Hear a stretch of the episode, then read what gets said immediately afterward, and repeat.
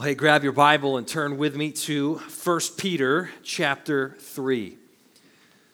Growing up, my dad's favorite show was Law and Order. Any Law and Order fans out there? Yeah, I remember every week vividly, I was sitting on the couch, my dad'd be sitting in his recliner, watching the show. I remember the theme music. Dum, dum, dum, dum, dum, dum. Y'all know what I'm talking about? I remember the little sound effect they used to change scenes. Dum, dum. It's like real serious, you know? But every episode of Law and Order, it's pretty much the same thing, right? Somebody commits a crime, they investigate the said crime, they find out who did it, and they try to prosecute them, okay? And the interesting part to me was always the trial. You got one side, the, the prosecution, they're presenting all the evidence and the facts and why they think this guy did what they say he did. And then you got the defense. And their job's to obviously defend their client and say why he didn't do what they say he did. And I love the back and forth, the, the arguments that go on. They say these things like, where were you on Thursday, uh, July twelfth at three fifty-four p.m. three years ago? Or they'd say, Your Honor, I object, or I rest my case. Maybe I should have practiced law. That was pretty good. I don't know. But I, I find it especially interesting whenever the person on trial is actually innocent. It's not a good thing, but it makes for good T V. You're sitting there, you're wondering how this man is going to defend himself and convince the jury that he's innocent. And in that situation, that person's entire life is riding on the ability to give a good defense. This morning, I want us to see that each of us has been called to give a good defense. Not for a crime we did or did not commit, but for our faith. And not in a courtroom drama, thank goodness, but rather in our day-to-day lives. As exiles living in a foreign culture, we need to be prepared to explain why we live and believe the way we do. And that was the Apostle Peter's message to the first century church. He wrote to exiles, to spiritual exiles, to help them live as citizens of heaven in a fallen world. And part of their living in exile was dealing with the suffering and antagonism from the world around them. How were they to manage this hostility and defend themselves? Should they fight back? Should they seek political power? Should they run away and hide? You remember we just finished a sermon last week where Peter told these believers they were not to return evil for evil. As people slandered them and mistreated them, they were to actually bless their enemies. So if they weren't supposed to fight back, then what were they supposed to do?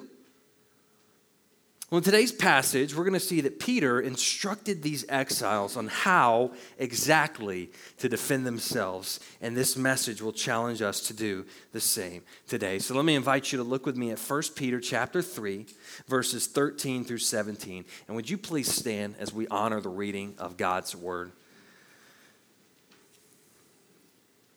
Under the inspiration of the Holy Spirit, Peter wrote this in verse thirteen. Now, who is there to harm you if you're zealous for what is good? But even if you should suffer for righteousness' sake, you will be blessed. Have no fear of them, nor be troubled, but in your hearts honor Christ the Lord as holy, always being prepared to make a defense to anyone who asks you for a reason for the hope that is in you, yet do it with gentleness and respect, having a good conscience, so that when you are slandered, those who revile your good behavior in Christ may be put to shame. For it is better to suffer for doing good, if that should be God's will, than for doing evil. Amen. You could be seated. As we walk through this text this morning, I want to give you three things we see here concerning an exile's defense. Here's the first. Number one, exiles are confident. Exiles are confident. You'll remember last week in verse twelve, Peter quoted Psalm thirty-four. He said, the eyes of the Lord are on the righteous.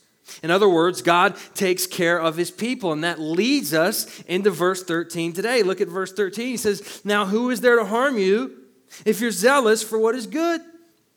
Here we get another hint that these believers were living under the threat of some kind of harm. There was this fear of harm being leveled against them from the culture around them. And he says, hey, if you're zealous, if you're eager to do good, then who can harm you? If you're following Jesus, who can hurt you? And the answer to that question is no one. I had a pastor counsel me one time with this. He said, you are untouchable until God touches you. See, because of God's sovereignty, because of his control over all things, you are untouchable. You are invincible until God allows it. Now, this doesn't mean that I should go play hopscotch in the middle of I thirty-five in rush hour. But it does mean that God has his hands of protection on us. Let me share with you a few verses to show you this idea in the Bible. Romans eight thirty-one says, if God is for us, who can be against us? Ephesians one eleven says, God works all things according to the counsel of his will. Matthew ten twenty-nine through thirty-one, Jesus said, are not two sparrows sold for a penny? And not one of them will fall to the ground apart from your Father, but even the hairs of your head are all numbered. Fear not, therefore, you are of more value than many sparrows.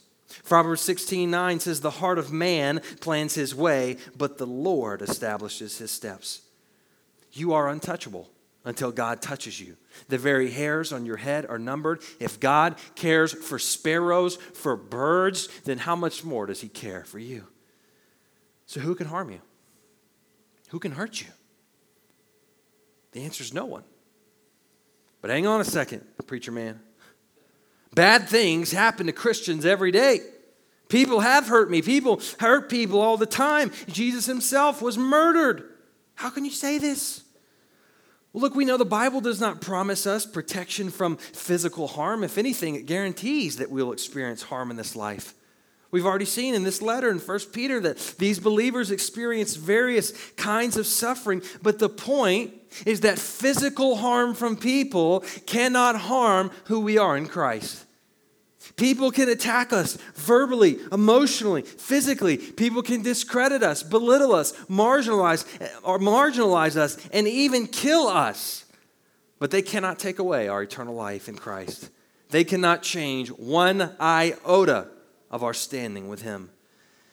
So Peter writes in verse fourteen, look at that. He says, but even if you should suffer for righteousness' sake, you will be blessed. Suffering's going to happen.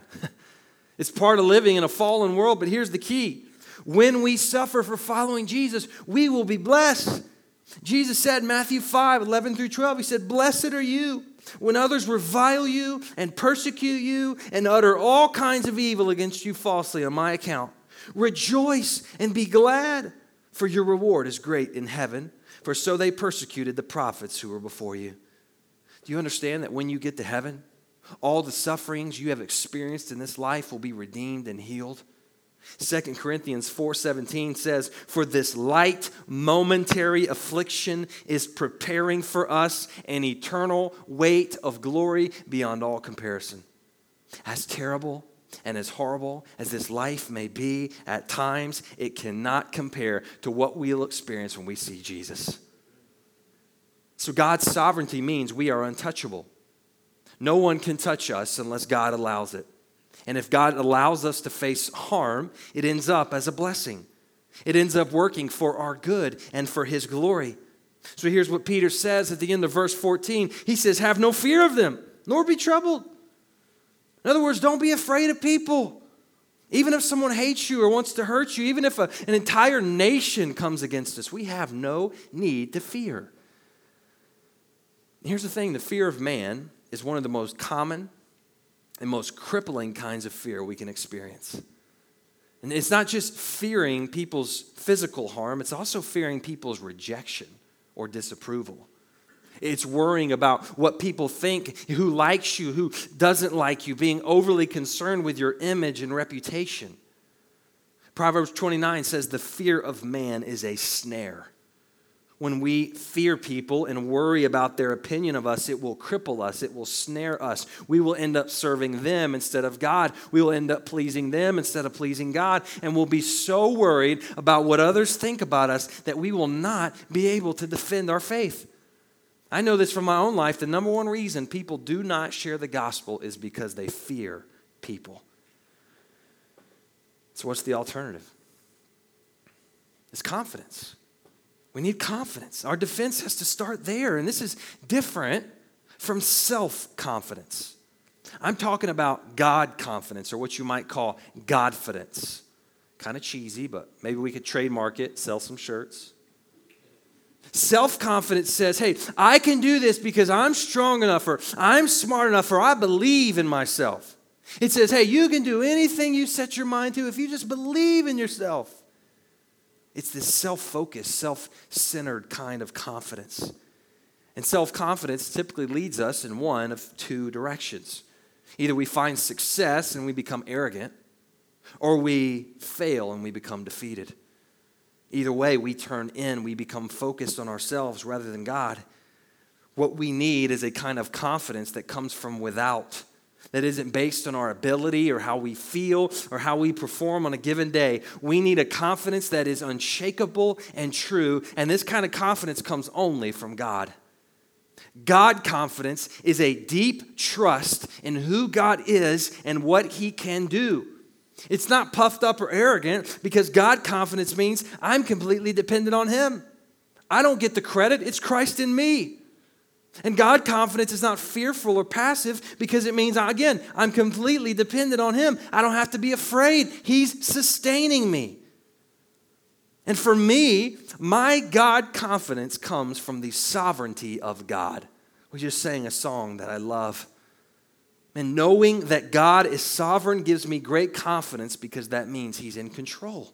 He is actively working in all things, in all situations, for his glory and my good.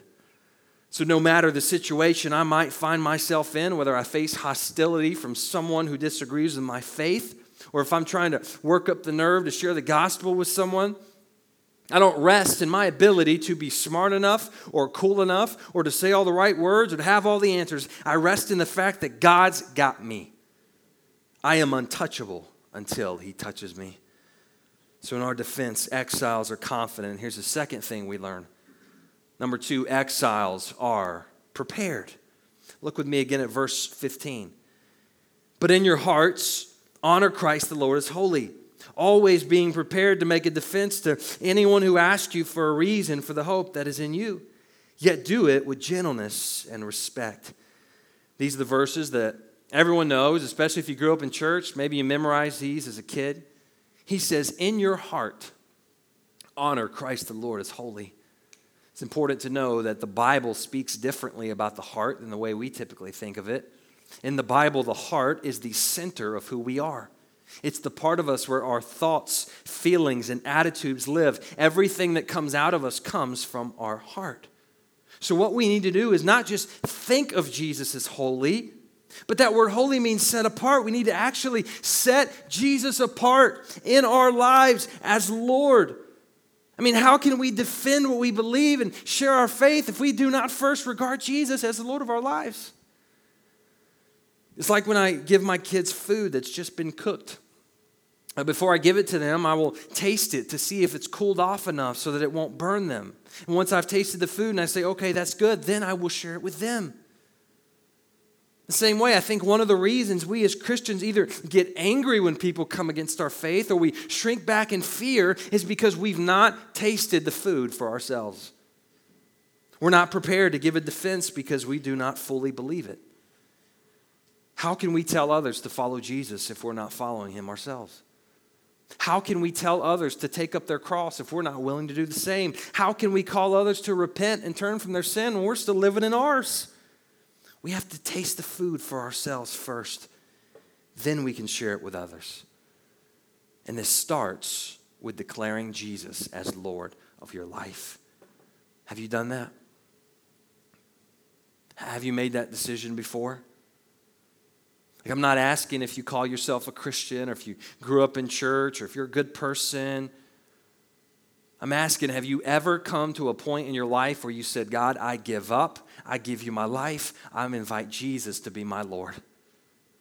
If you have not done that, then I say this with sadness. You do not know him. Because there is only one response to knowing Jesus, and that's bowing down to him as Lord. So if you've not made that decision before, then I invite you today to pray and give your life to Christ. You don't have to clean up first. You don't have to get your act together. All you have to do is surrender. Once you do that, then you can move to the next part. It says, always being prepared to make a defense. That word defense, we know, is the key here. And I don't normally try to wow you with Greek words, but in the original language of the New Testament, this is the Greek word apologia. It's where we get the word apologetics, which is the, the defense of the faith. And notice he says we, we need to be prepared to give this defense to anyone who asks you. The idea is at any time, in any place, someone could ask you what you believe and why you believe it, and we need to be prepared to give an answer. So this isn't going out on the offensive, looking to start an argument with someone. It's just not getting into an internet debate and owning people on Facebook, okay? This is someone coming to you and asking you. This doesn't mean we shouldn't be active in going out and sharing the gospel. Of course, we know we should do that. The Bible talks about that. But the point here is defense. It's answering someone's question. And as Peter has stated before, the idea is that these questions come to you because of the way you live. As followers of Jesus, when we live differently from the world, people should take notice, and they may ask you for the reason for the hope that's in you. Notice that word hope. Peter's used that word several times in this letter. If we place our hope in Jesus and we live a hope-filled life and we exuberate hope throughout our day, that will become evident to others, and it may even spark a conversation. We have an opportunity to share. So let me ask you, are you prepared to give a defense to anyone who asks you for a reason for the hope that is in you? Are you prepared? I'm not saying we all need to be skilled apologists. I, I enjoy learning about apologetics, and, and I think that can be a valuable ministry to the church. In fact, let me encourage you, if, if you enjoy studying the more philosophical and intellectual arguments for Christianity, like proof for the existence of God and evidence of the resurrection or creation, if you got a knack for that, by all means, study, learn, and help the rest of us, okay? But Peter is not saying here we all need to be academics or brainiacs. Really, what we need, I think, is just three things. I believe there are three things we all need to know if we want to be prepared to defend our faith. Number one, you need to know your testimony. Why do you follow Jesus, and how did you become his follower? Could you sit down with someone and in just a few minutes share your testimony? If you've never done that, it's really simple. There are three parts to every testimony. There's your life before Jesus, how you met Jesus, and your life after Jesus. I would encourage you, if you've never done that, take some time, write it out, read it over, practice it so you can be prepared. So number one, know your testimony. And number two, you need to know the basic facts of the gospel. We need to be able to explain very simply what sin is, why Jesus died on the cross, why he rose from the dead, and what we need to do about it. And there are a lot of good ways to share the gospel. I'm going to show you one at the end of the message, but what we need is just a simple, basic way to tell people what Jesus has done for them. And number three, the last thing I think you need to be prepared is just to memorize a few verses of Scripture. Okay, scripture memory is not just for kids in Awana, okay? Ones that I always keep tucked away in my mind are Romans six twenty-three, Ephesians two eight and nine, and Old Faithful John three sixteen. Okay, if you can just memorize a few simple verses of the Bible like those, then you're going to be prepared to adequately defend your faith. Because here's the thing, the Word of God is living and active.